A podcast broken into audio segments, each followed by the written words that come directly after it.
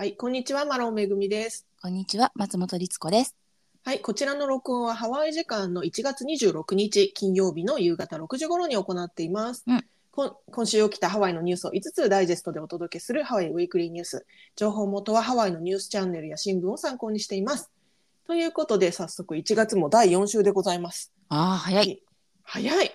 はい、早速参りましょう。はい。はい、まず一つ目。うんはい。えーハワイ旅行者に新たにグリーンフィーという、えー税金を課す法案が再提案されているということでニュースが伝えております。はい。うん。これグリーンフィーグリーン料金とか、ね、グリーン料とかって言われたり、まあ、いろいろしてますけど、いろんなニュースメディアでね。うん。あのーグリーン知事がですね、あの、ハワイ州知事のグリーンさんがですね、あのー今週、あれなんですよ。あのーなんか演説やったんですよね。うんうん。あの、なんか知事演説、議会演説みたいな。で、そこで、あのーか過去の振り返りとこれからこうしていきますよみたいな、あのーなんていうんですか、彼が持っているこう議題みたいなものをバーッと紹介するんだけど、その中の一つにですね、あの、この旅行者への新たなる課税についてのことが語られたんですよ。うん。で、これ以前ね、こちらのチャンネルでもご紹介したことあるんですけど、はいビジターフィーとかビジターインパクトフィーみたいなもので、あの、一人ね、50ドル免許制にして貸すのはどうかみたいな案があったんですよね、去年。うんうん。で、それは廃案というか、あの、議会を通過しなかったんですよ。はい。いろんな理由があって。まあ結構いい線いったんだけど、通過しなかった。うん。で、それに変わるもの、変わる新たな提案としてグリーン知事が出してきたのが、先ほど言ったグリーンフィー、グリーン料金というものなんですって。うん。で、このグリーンっていうのは何から来てるかっていうと、要はあの自然とか気候変動とかに対応するための料金っていうことなんですね。はい。うん。で、えっ、とね、これがどうするかっていうと、えっ、とね、今のところのその案としては、ハワイ州外から来た訪問者に対して、ホテルとか、あの、バケーションレンタルとかに泊まるとき、要はアコモデーションを利用する、そのチェックインの時にうん。25ドルを支払う。25ドルがチャージされますよっていうものなんですって。はい。今まであの去年言ってたそのビジター料金みたいなやつは確かあの公共のねあのビーチとか公園とか、うんそういうとこ使う人は50ドルみたいな話だったけどそれだとまあいろいろねオペレーションとか難しいじゃんっていう、まあ、私たちも指摘してましたけど、はい。そういう問題があった。だからおそらくそのそこを改善したっていうことなんでしょうね。チェックインの際に課税されるというもの。ということで。で25ドル、まあ、今までね前言ってたのは50ドルだったけど半額の25ドルになったと。はい。いうことですね。でこの料金えグリーンフィーをですね貸すことによって年間6800万ドル大体日本円にするとまあ10億円ぐらいうん。ですって、これぐらいが、あのー徴収できるっていうことで、で、この料金をですね、知事は何に使うかっていうと、まあ、その自然、あの保護とかも使うんだけど、あのね、一番言われているのが、昨年のマウイ島の大きな火災ありましたよね。はい。ああいった、あの、山火事っていうのが今後起きる可能性がすごくハワイ高いですから、うん。あの、そういったその防火対策とか、あとビーチの保護とか、あの、そういうインフラ整備みたいなことにも使っていくっていうふうに言ってるようです。なるほどね。うん。ただ、これね、うん。旅行者としてはまた新しい料金が課せられるっていうことは、どうなんだっていう意見ももちろんあるわけですよね。そうなんです。だから、こういうのってね、必ずその、いいところもあれば、反対のところも出てくるので、うんね、旅行者からしたら、今でさえこの物価も高くて、ね、うんホテルのタックスとかもそもそも高くて、なんか、うん、聞いたことないなんちゃらフィーみたいなのが、またこれから増えますよってなった時にうん、もちろん皆さんね、えーって思う人も多いでしょうからね。うん、そうなんですよ。ハワイ州はですね、そのすでに宿泊税というものが徴収されてるんですよね。はい。ホテルとか、ね、そういったあの宿泊施設に泊まるときにはうん税金が課されてて、でまあ、なんかその宿泊税にもなんかいろんなタイプがあってうんいろいろあるんですけど、消費税と宿泊税を合わせるとそのホテル代にもなんか2割ぐらい、えー税金が課されるわけですよ。そうなんですよ。だからそれはもう全米の中でもトップクラスに高い税金なんですよね。で、さらに、さらにこの25ドルが足されるのかということで。すまあね。が、いや、でもやっぱりそのね、あの、正しく本当に使われるのであればうん、ね、必要なお金だろうし、で、他の取り方、例えばあなたはビーチに行きますか？行きませんか？って聞いて、もらうもらわないみたいな、そんなオペレーションはやっぱりね、どう考えても無理だろうと私たちも前から思っていたから、まあそれをどこかでって決めたときに、州外から旅行に来てうん。ホテルに泊まるっていう、そのタイミングに、まうん。あ一一斉にというか、ね。ね、うん、っていうのは、まあ、苦肉の策の中ではありかなとも思います。でもね、うん。あの、さっきも言ったように、今でも、あの、リゾートフィーとかも含めてね、本当にホテル代って結構、えあれ？あれ？っていうぐらい高く感じてしまうことも多い中で、それと別にまた25ドルねっていうのは、うん。それってあれなんですかね？一人なのかな？一部屋なのかな？そこがね、明言されてないんでわからないんですけどね。ね25ドルって書いてありますけどね。ねただ今そうそう、リゾートフィーって話出たけど、そうなんですよね。だから、お部屋の、お部屋一泊200ドル、あ、200ドルかって思っても、なんか倍ぐらいになりますよね、なんだかそうなんですよ。そのタックスが入って、リゾートフィーが入って、それね、あのホテルによって全然値段違うんだけど、入って、さらになんかもし車借りてたら、パーキングが、はい、1日60ドルですみたいなのが、まままま、え、え、え、えってねえ。なりますからね。ねえ。ううんん。だから何とも言えないけど、ただ、あのー今ね、ハワイ州観光局の理事がムヒ・ハンネマンさんになってるわけですよ。はいはいハンネマンさんっていうのはもともとあの、市長さんだった。ハワイうん。はい、そうですね。もともと市長で、ホノルル市長で、で、あの、ロッジングアソシエーションみたいな、あの、なんていうんですか、旅行業界にね、ずっと携わっていらっしゃる方ですけど、このムンヒさん、あの、ハンネマンさんはずっとその、あの、旅行業界に携わってる人だから、やっぱりその、旅行者目線の意見を常に言ってきてた人だったんですよね。うん。だから、以前の去年のその、ビジターインパクトフィーに関しては割と反対の立場を取ってたんですよ。はいはい。うん、だけど、今回に関しては、あの意外と前向きなんですって。うん。ただ、あのただ徴収して、そのお金がちゃんと使われるのであればいいんじゃないかっていう立場を取ってるそうです。いや、だからね、なんか全部そうなんですよね。その、まあ、いろんなことを、ドネーションとかも含めてですけど、うん。何かお金を集めるときに、それが、まあ、集め方も問題なんですけど、どう使われるか。うん、どのようにオペレーションされるか、うん。そこがね、やっぱりこう、不透明だとなかなか続かないと思っちゃいますよね。うん、特にそのあの環境的な防火対策とか、あとそうん。の環境保護って、あのハワイ住民の問題だけではもはやないじゃないですか？もちろんもちろん。であのハワイに訪れる人たちもやっぱりその責任を負うべきだっていう考えは割とあの浸透してきてるので、まあ、であればねやっぱり一人一人なのか、まあ、一泊なのか分かんないけど25ドルっていう値段は、まあ、そんなにあの暴利ではないかなと私は思います。まあ、私もねあの今オレゴン州ってとこにいてハワイに行くとなったらこのフィーを払う立場になるわけだけど。うんあのそれがしっかりとねいい形で改善改善にね使われるのであれば、まあ、それはやっぱり払うべきかなとは思いますけどもね。まあそうですね。でももうちょっとそのオペレーション、例えば今の一泊なのか一人なのか、うん。もしくはその連泊だったらよくて、でも途中でホテルを変えたらまた払うのかとかね、うん。結局ね。いろんなところで出てくる問題もありそうなので、ね。ちょっと本当に現実的に進めるとすれば、もうちょっとね、あのうん、具体的なルールみたいなのをね、あの利用者にもちゃんと分かりやすく教えてもらわないとなとは思いますけど。ね、うん。はい、これもちろんねあのまだあの案のうんうん法案の時点ですからね多分これから具体的なことが詰められていくんだと思います。はい。はい、ということでこちらが一つ目のニュースでした。はいはい、次二つ目のニュース参ります。はい。ちょっとねショッキングな事件なんですけど、うん。あのアラモアナ地区で化学薬品による襲撃事件が起きたっていうことがあったんですよね、こ今週ね。で、それがね、ちょうど今日、あの犯人が逮捕されたってはいいうことみたいなんですけど、うん。まずね、どういう実験だったかっていうのをね、ちょっとご紹介します。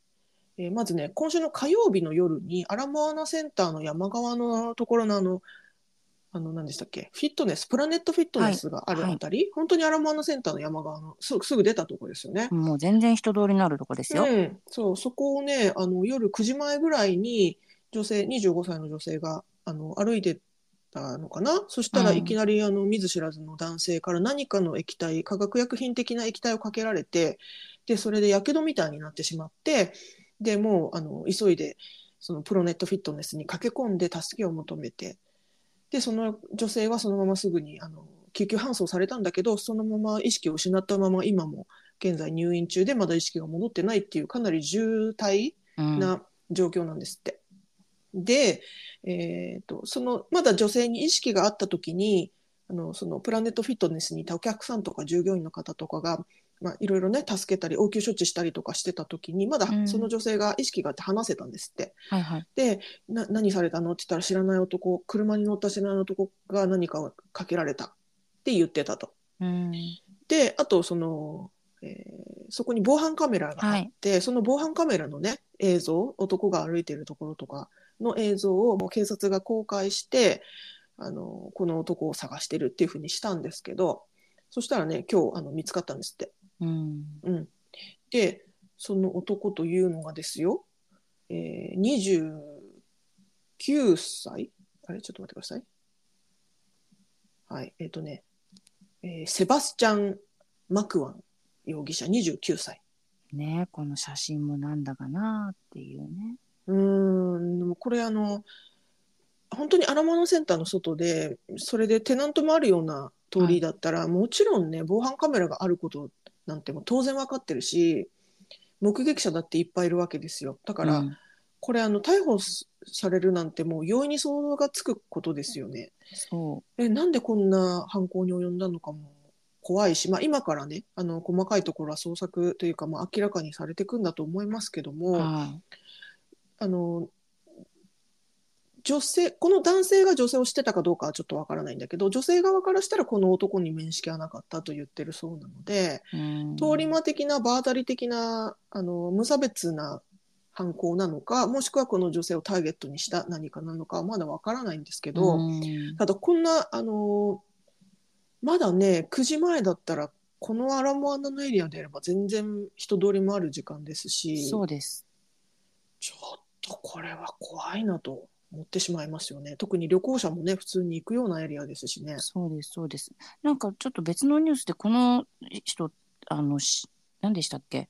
なんか薬物をはん売ってただかなんだかです。逮捕されてて、うん。で、釈放というか仮というか、あの、出されたばっかりあみたいなあ、なるほどなるほど。うん、ちょっとごめんなさい。あの、ニュースを、今日のニュースだったので。何かしらのうん前科があって、うん、で、写真も出てたんじゃないかなっていうのもあるんですけど、要はその、うんだからやっぱ薬関係とか、ドラッグ関係とか？何かも、だって普通に考えたら、やっぱり人からね、こう、なんていうんですか、本当さっきめぐみちゃんが言ったように、逮捕されるということを、あの、恐れれば、もっと人のいないところとか時間帯とか、うん。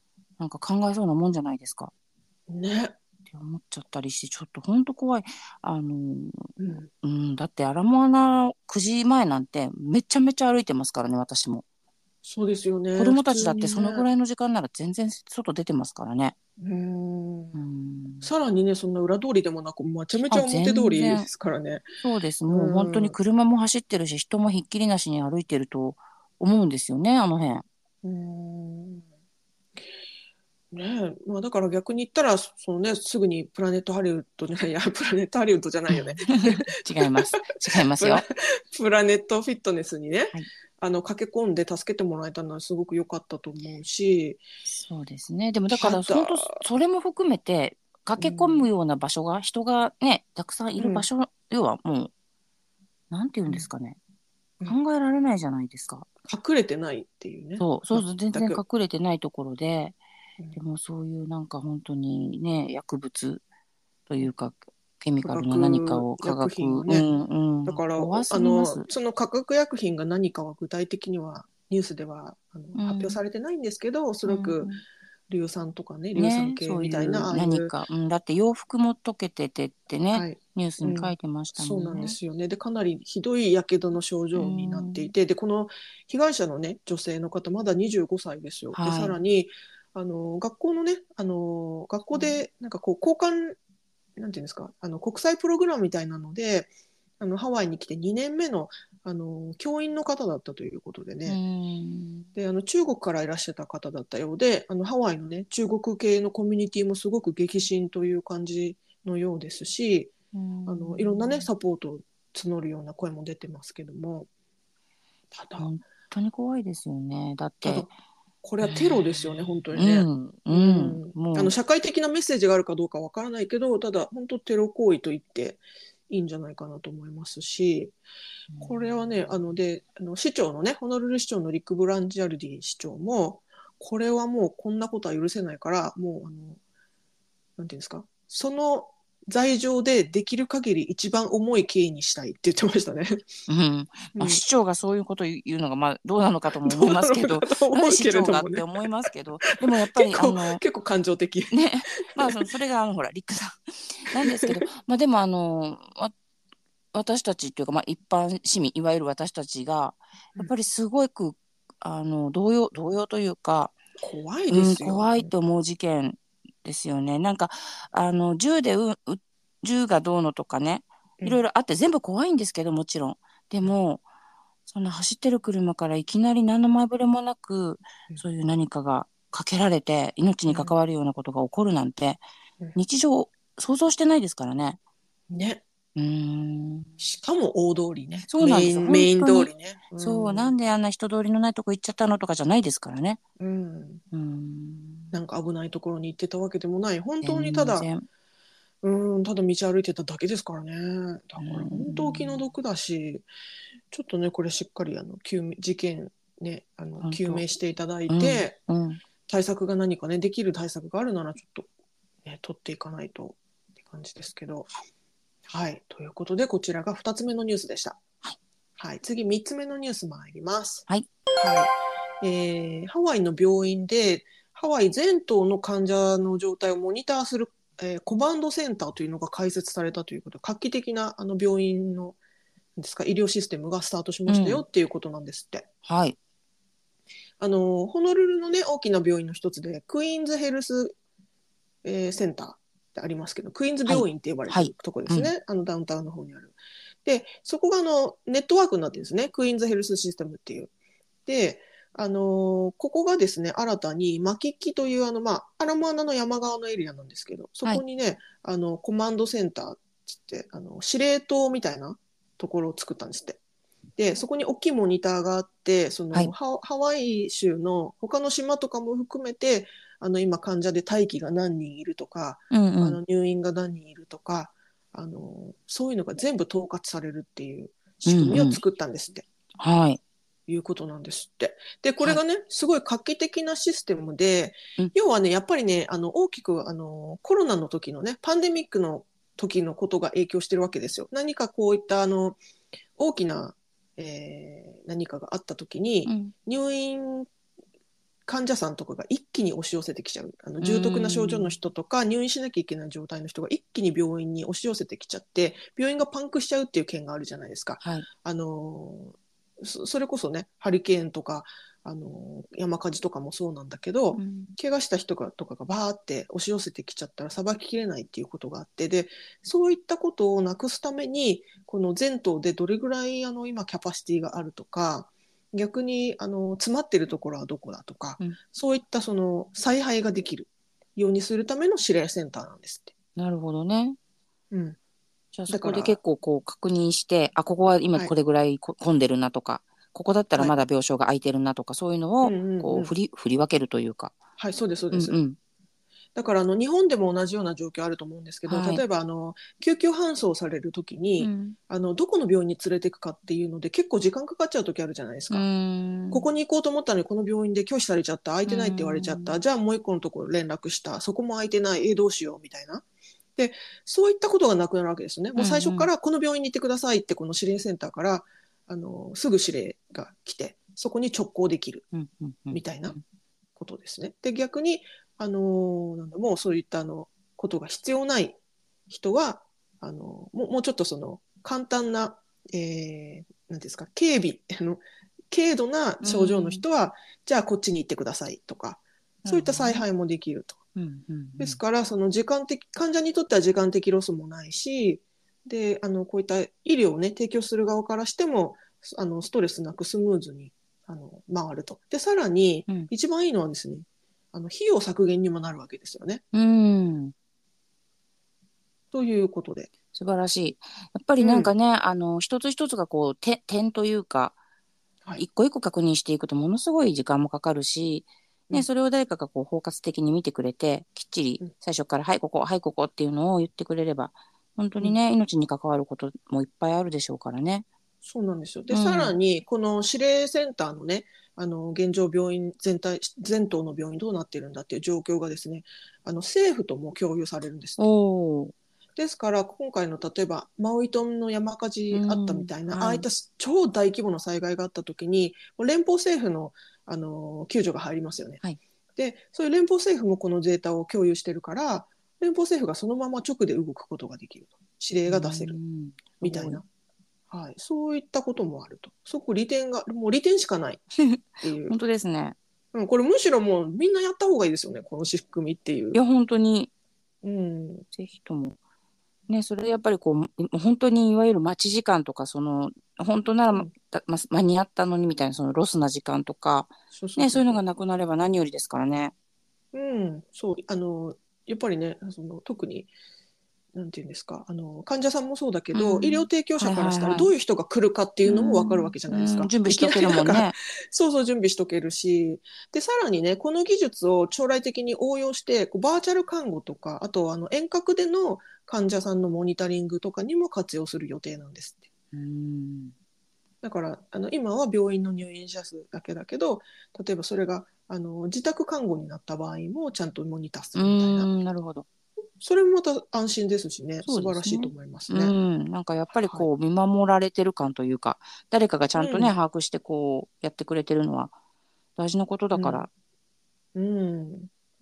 なんかやっぱり私ね、これわかんないけど、あの、印象ですけど、はいあの、州知事がね、グリーンさんになってから、やっうんぱこういった医療の面の、あの、仕組みってすごく改善されていってるなっていう感じがします。いや正直本当にね、なんか感じますよね。まあ、コロナの時は彼は副知事さんでしたけれども、はい。まあでも、なんかその頃からずっと一番先頭に立っていろんな、そのヘルスみたいなところのことをやってくださっていて、で、まあ今はね、あの知事になられて、はい。ね、いろんなことを改善して、こう、どんどんどんどん進化させてってくれてる感じは、私もあの、肌感ですけどね、うん、ありますよね。うん。うん。本当頑張ってほしいです。はい。はい。ということで、こちらが3つ目のニュースでした。はい。はい、次4つ目のニュース参ります。はいえーカウアイ島で、えーはあのマーク・ザッカーバーグ氏が。何やら新しい動きをしているということで何やら。はい マーク・ザッカーバーグ氏といえばですね、うん Facebook の創設者として知られてまして、まあ、現在はね、メタ社をあのや行っている、まあ、実業家であり、まあ、天才ですよね。映画にもなってあるりましたね。天才ですはいけれども、えーザッカーバーグ氏がですね、少し前からカウアイ島に住んでるんですよね。うん。あの、ずっと滞在してるかわかんないけど、カウアイ島にすごく広大な土地を夫婦というか家族で購入して、で、あの、そこに家建てて住んでるんだけども、はいなんとですね、今回ね、なんかね、牧畜？牧畜って言うんでしたっけ？牛さんをあの飼って、うん。畜産を。畜産、うんうん始めたんですって。はい。どういうこと？っていう。ね、ちょっと本当私も、え？どういうこと？どうした？あのね牛肉のし、牛肉用の、あのー牛さんを飼育始めてると。で、うん。それをソーシャルメディアに投稿して、あの、こんなこと始めてるよって言ったらしいんですけど、はい。これがね、あの、最高品質の、あの、牛肉を作ると。いうのを目標にしてる、あの、なんていうんですか、農場なんですって。うん。で、あの、なんていうんですか、飼料、あの、食べる、あの、牛さんが食べるごはい飯み、たはいいな、、はい。そういうのも全部、その、そこのワンストップで、そこの農園で作ったものを食べさせるみたいな、なんかそういうことをしてるそうですよ。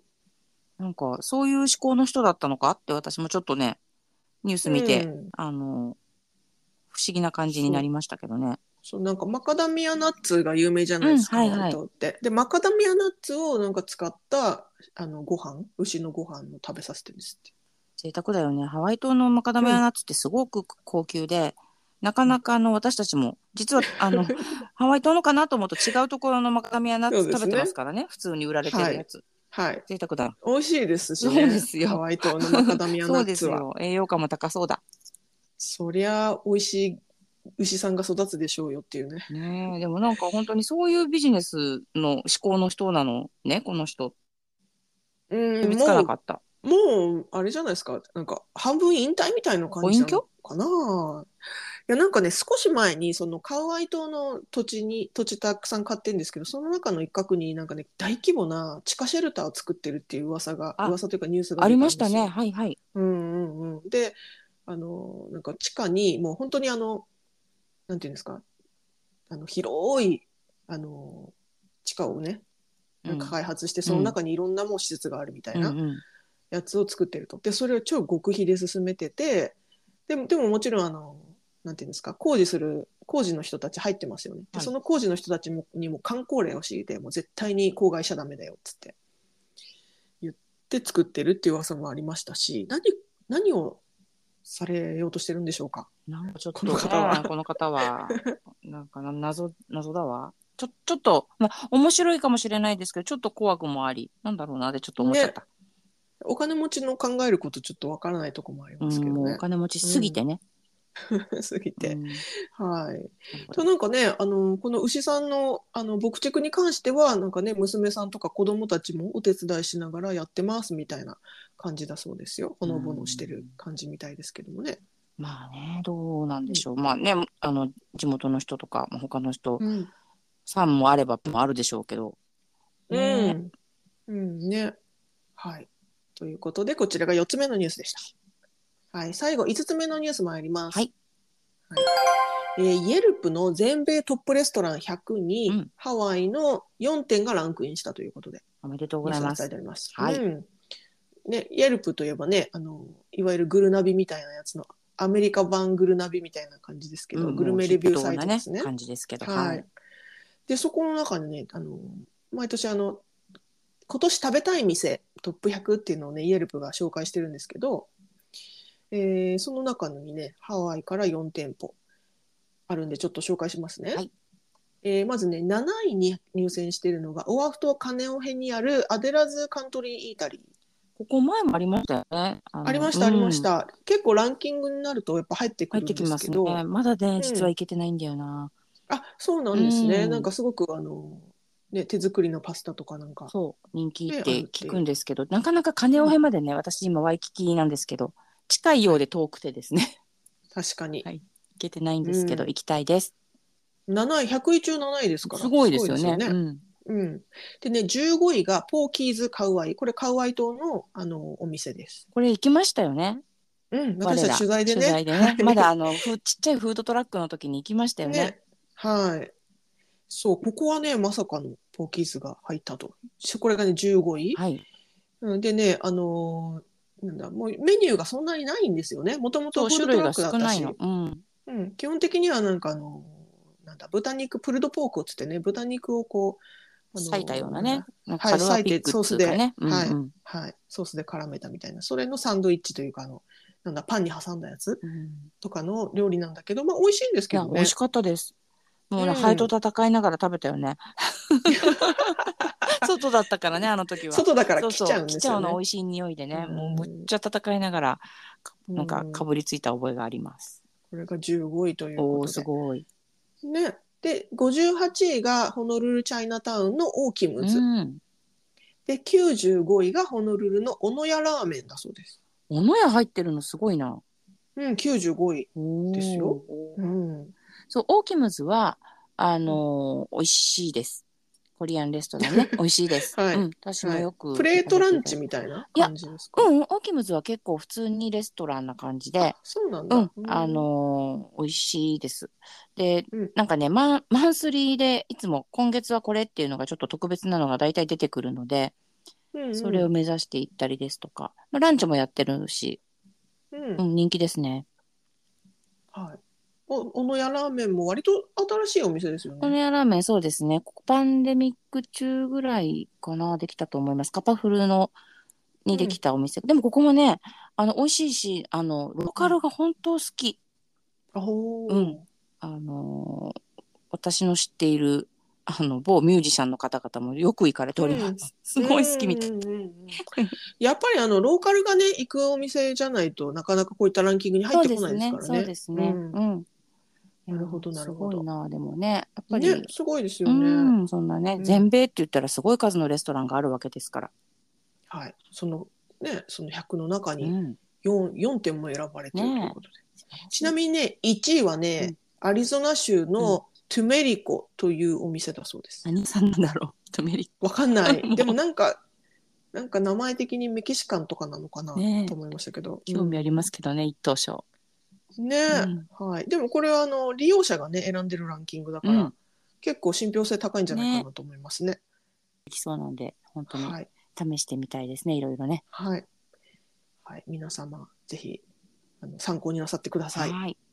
ということで、こちらが5つ目のニュースでした。うんはい、以上、今週のニュース5つお伝えしました。えー概要欄にソースのリンクを貼っていますので、ご興味のある方はぜひご覧ください。はい、ということで、今週もどうもご視聴ありがとうございました。ありがとうございました。え皆様、もしよろしければ、レビューやコメントを残してもらえたら嬉しいです。この番組は、Apple Podcast、Google Podcast、Spotify、YouTube などで、毎週土曜日の午後に配信しています。では、また来週土曜日にお会いしましょう。はい、さようなら。さようなら。